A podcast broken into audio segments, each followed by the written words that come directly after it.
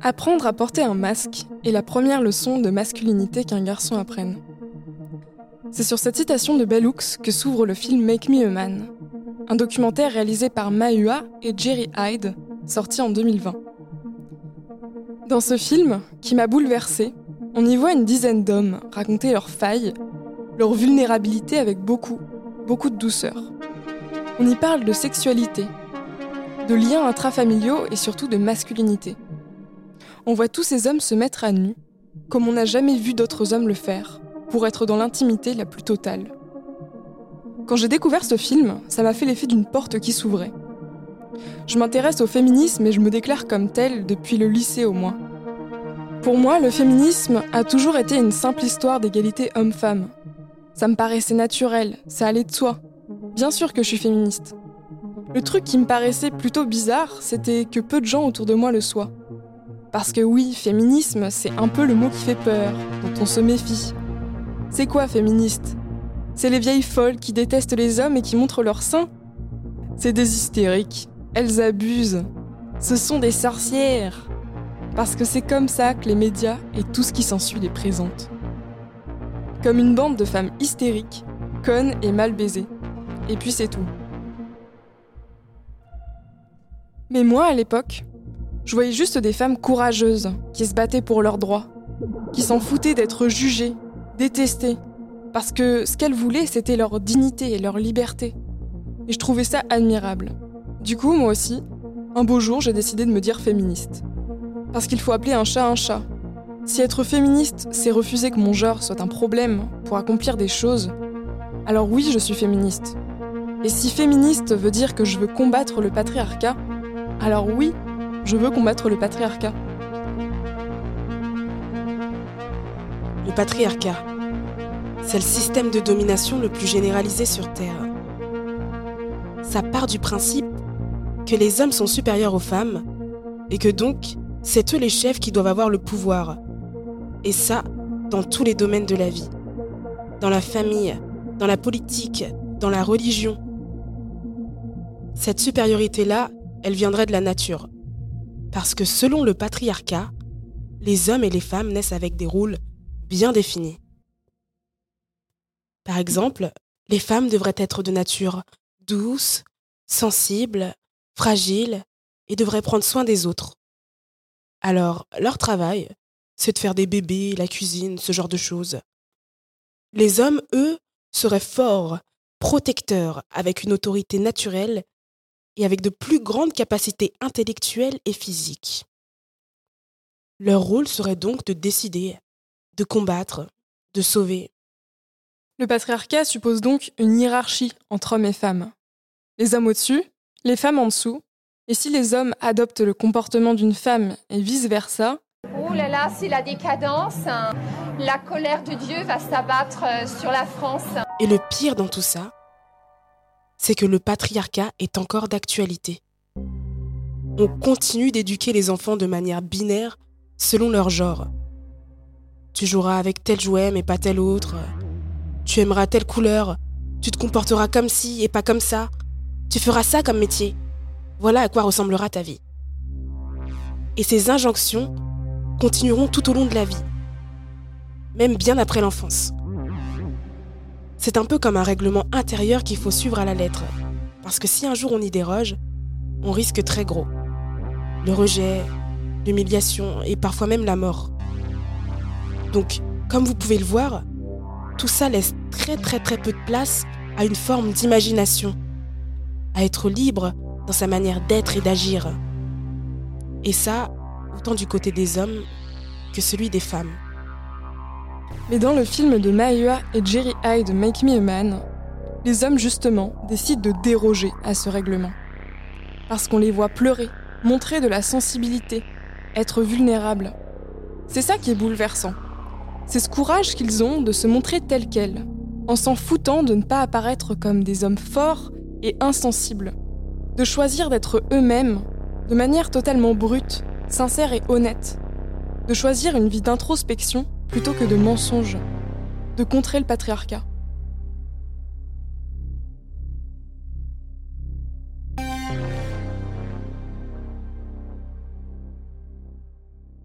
Nous, de notre côté, on n'a jamais vraiment vu nos pères pleurer. On n'a jamais vraiment connu des hommes capables d'exprimer leurs émotions de manière aussi sincère et vulnérable. On aurait presque oublié à quel point les hommes étaient humains eux aussi, avec des sentiments, des émotions, des larmes. On aurait presque oublié qu'eux aussi, ils subissaient le patriarcat, et ce de manière assez vénère, parce qu'ils pouvaient littéralement passer leur vie entière dans le mensonge, dans la colère et dans la violence. Tout ça pour être reconnus comme des hommes, des vrais, quitte à vendre leurs âmes au diable.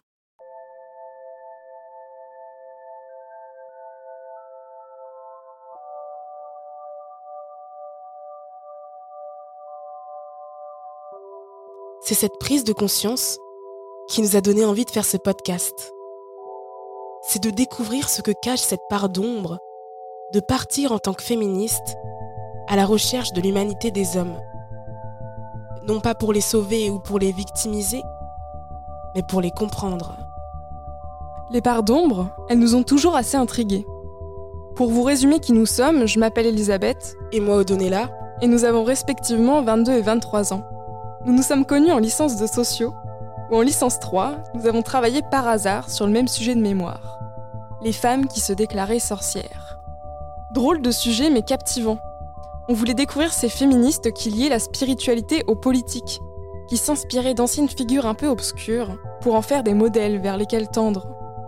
Ça nous a passionnés, ces femmes qui se réappropriaient leur féminité pour en faire ce qu'elles voulaient, pour être totalement libres. Après notre licence, on se retrouve toujours par hasard dans le même service civique. C'est un service civique d'initiative à unicité où le concept est de créer son propre projet solidaire. On hésite à se mettre ensemble, on n'a pas vraiment les mêmes projets, mais on veut travailler toutes les deux sur un sujet féministe. Puis on découvre Bellux. Odonella achète La volonté de changer, on le lit toutes les deux, et ce livre nous fait comprendre quelque chose. Dans cet ouvrage, Bellux sociologue afro-américaine, figure du féminisme intersectionnel, explore les thèmes de masculinité, du rapport qu'entretiennent les hommes à l'amour et à leurs émotions. Elle se pose ces questions si taboues dans les milieux féministes. Qu'est-ce que le patriarcat fait aux hommes? Est-ce que les hommes peuvent être féministes? Et si oui, comment? Ce livre, il est paru en 2004, mais il est sorti en France il n'y a que six mois. Et ces questions, elles sont toujours autant d'actualité, et toujours aussi peu formulées. Bien que l'on parle de masculinité toxique, de mythe de la virilité, on n'a jamais vraiment adopté en tant que féministe cette posture qu'adopte Bellux vis-à-vis des hommes.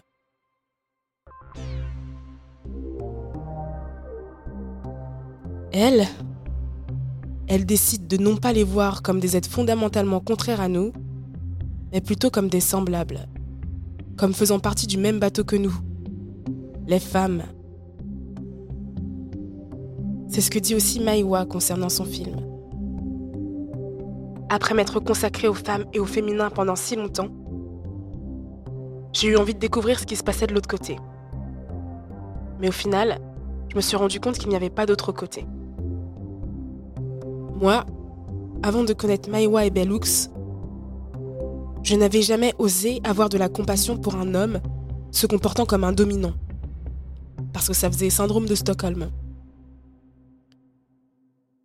Alors dites-moi comment je pouvais accorder de la compréhension à quelqu'un qui refusait de me comprendre. Comment je pouvais faire un geste d'amour à quelqu'un qui me méprisait, qui me violentait, qui pouvait même me tuer ou me violer? Mais voilà, on s'est rendu compte que c'est une citation de Bellux qui ouvrait le film de Make Me et le lien s'est fait.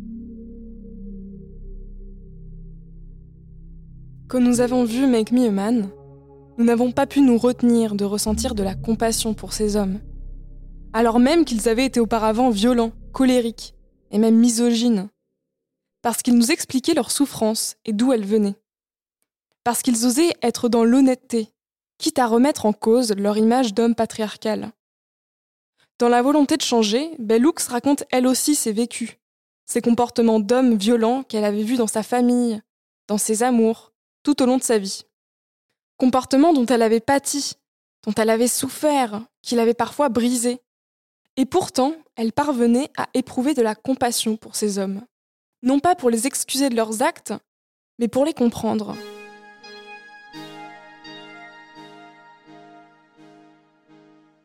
En les comprenant, en expliquant aux lecteurs et aux lectrices comment un homme en venait à agir de manière oppressive, elle ouvrait un dialogue entre hommes et femmes, entre oppresseurs et opprimés. Mais plus encore, elle élargissait le champ de vision. Parce que ces hommes, elle ne les réduisait pas au rôle de bourreaux et d'oppresseurs. Au contraire, elle en est venue à en faire des victimes du patriarcat, ce qui étonne beaucoup au premier abord. Comment les hommes peuvent-ils être des victimes du patriarcat alors que c'est un système où ils sont gagnants en tout point? Mais ce que Bellux explique, c'est que justement, ils sont perdants au bout du compte. Alors même que tout le monde pense le contraire. Parce qu'en devant être des hommes, des vrais, ils doivent faire la croix sur des choses essentielles. Ils doivent faire le sacrifice de leurs émotions, de leur amour, de leur lien avec les autres et avec eux-mêmes. Ils doivent sacrifier ce qui les rend humains pour rentrer dans un moule, parce qu'ils pensent que c'est en rentrant dans ce moule qu'ils seront heureux, que c'est en devenant des dominateurs qu'ils seront épanouis, parce que c'est ce qu'on leur a vendu toute leur vie, leur naissance jusqu'à leur mort.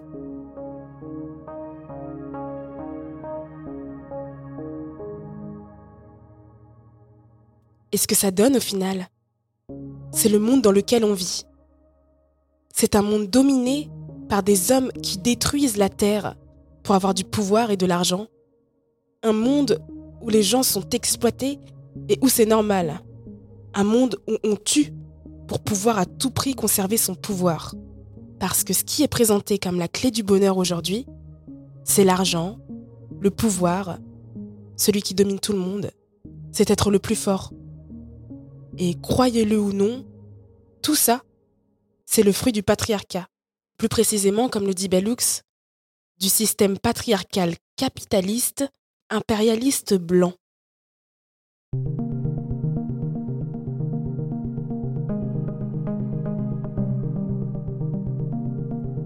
Alors, c'est pour cette raison que nous trouvons le travail de Bellux, Mahua et Jerry Hyde si important. Parce que nous pensons que c'est en autorisant aux hommes d'être vulnérables qu'ils délaisseront la domination. Que c'est en les incorporant au féminisme qu'ils comprendront l'enjeu. L'enjeu de vie ou de mort, de survie, de dépérissement. Parce que nous avons peur que si nous continuons de dire que le féminisme est un combat réservé aux femmes, nous ne leur laisserons jamais l'opportunité de se libérer du carcan du dominateur, parce qu'on les assignera à ce rôle continuellement, parce qu'on continuera de les voir comme des hommes, puis après comme des humains, parce qu'on aura joué le jeu de l'oppresseur, où on aura vu d'abord la personne pour ce qu'elle est de différent et d'étranger à nous, plutôt pour ce qu'elle est de semblable. Et nous serons toujours en guerre, toujours dans l'incompréhension de l'autre. Nous ne disons pas que nous détenons la vérité, mais nous pensons que c'est une réflexion qui vaut le coup d'être menée, parce que cette manière d'appréhender les choses peut être le point de départ de nombreuses révolutions. Révolution de l'amour, des émotions, du féminisme. Mais pour qu'elle soit révolution, elle doit être partagée et comprise. C'est ce qui nous a motivés à créer ce podcast. Nous voyons dans le regard de Bellux, Mahua et Jerry Hyde quelque chose de visionnaire. Et nous pensons que ce regard se doit d'être partagé au plus grand nombre. Aux hommes, aux femmes, aux personnes transgenres et non-binaires, aux féministes. Alors, nous vous proposons de mener avec nous ce cheminement, qui sera sûrement imparfait, mais qui, nous l'espérons, nous mènera vers une réflexion commune autour de notre futur en tant qu'être humain, en tant que civilisation. Je suis Odonella je suis Elisabeth et bienvenue dans Sincère Life. Nous remercions Unicité et le programme Réalise d'avoir rendu ce podcast possible, mais aussi l'EduLab de l'Hôtel Pasteur pour l'escale et le prêt de matériel.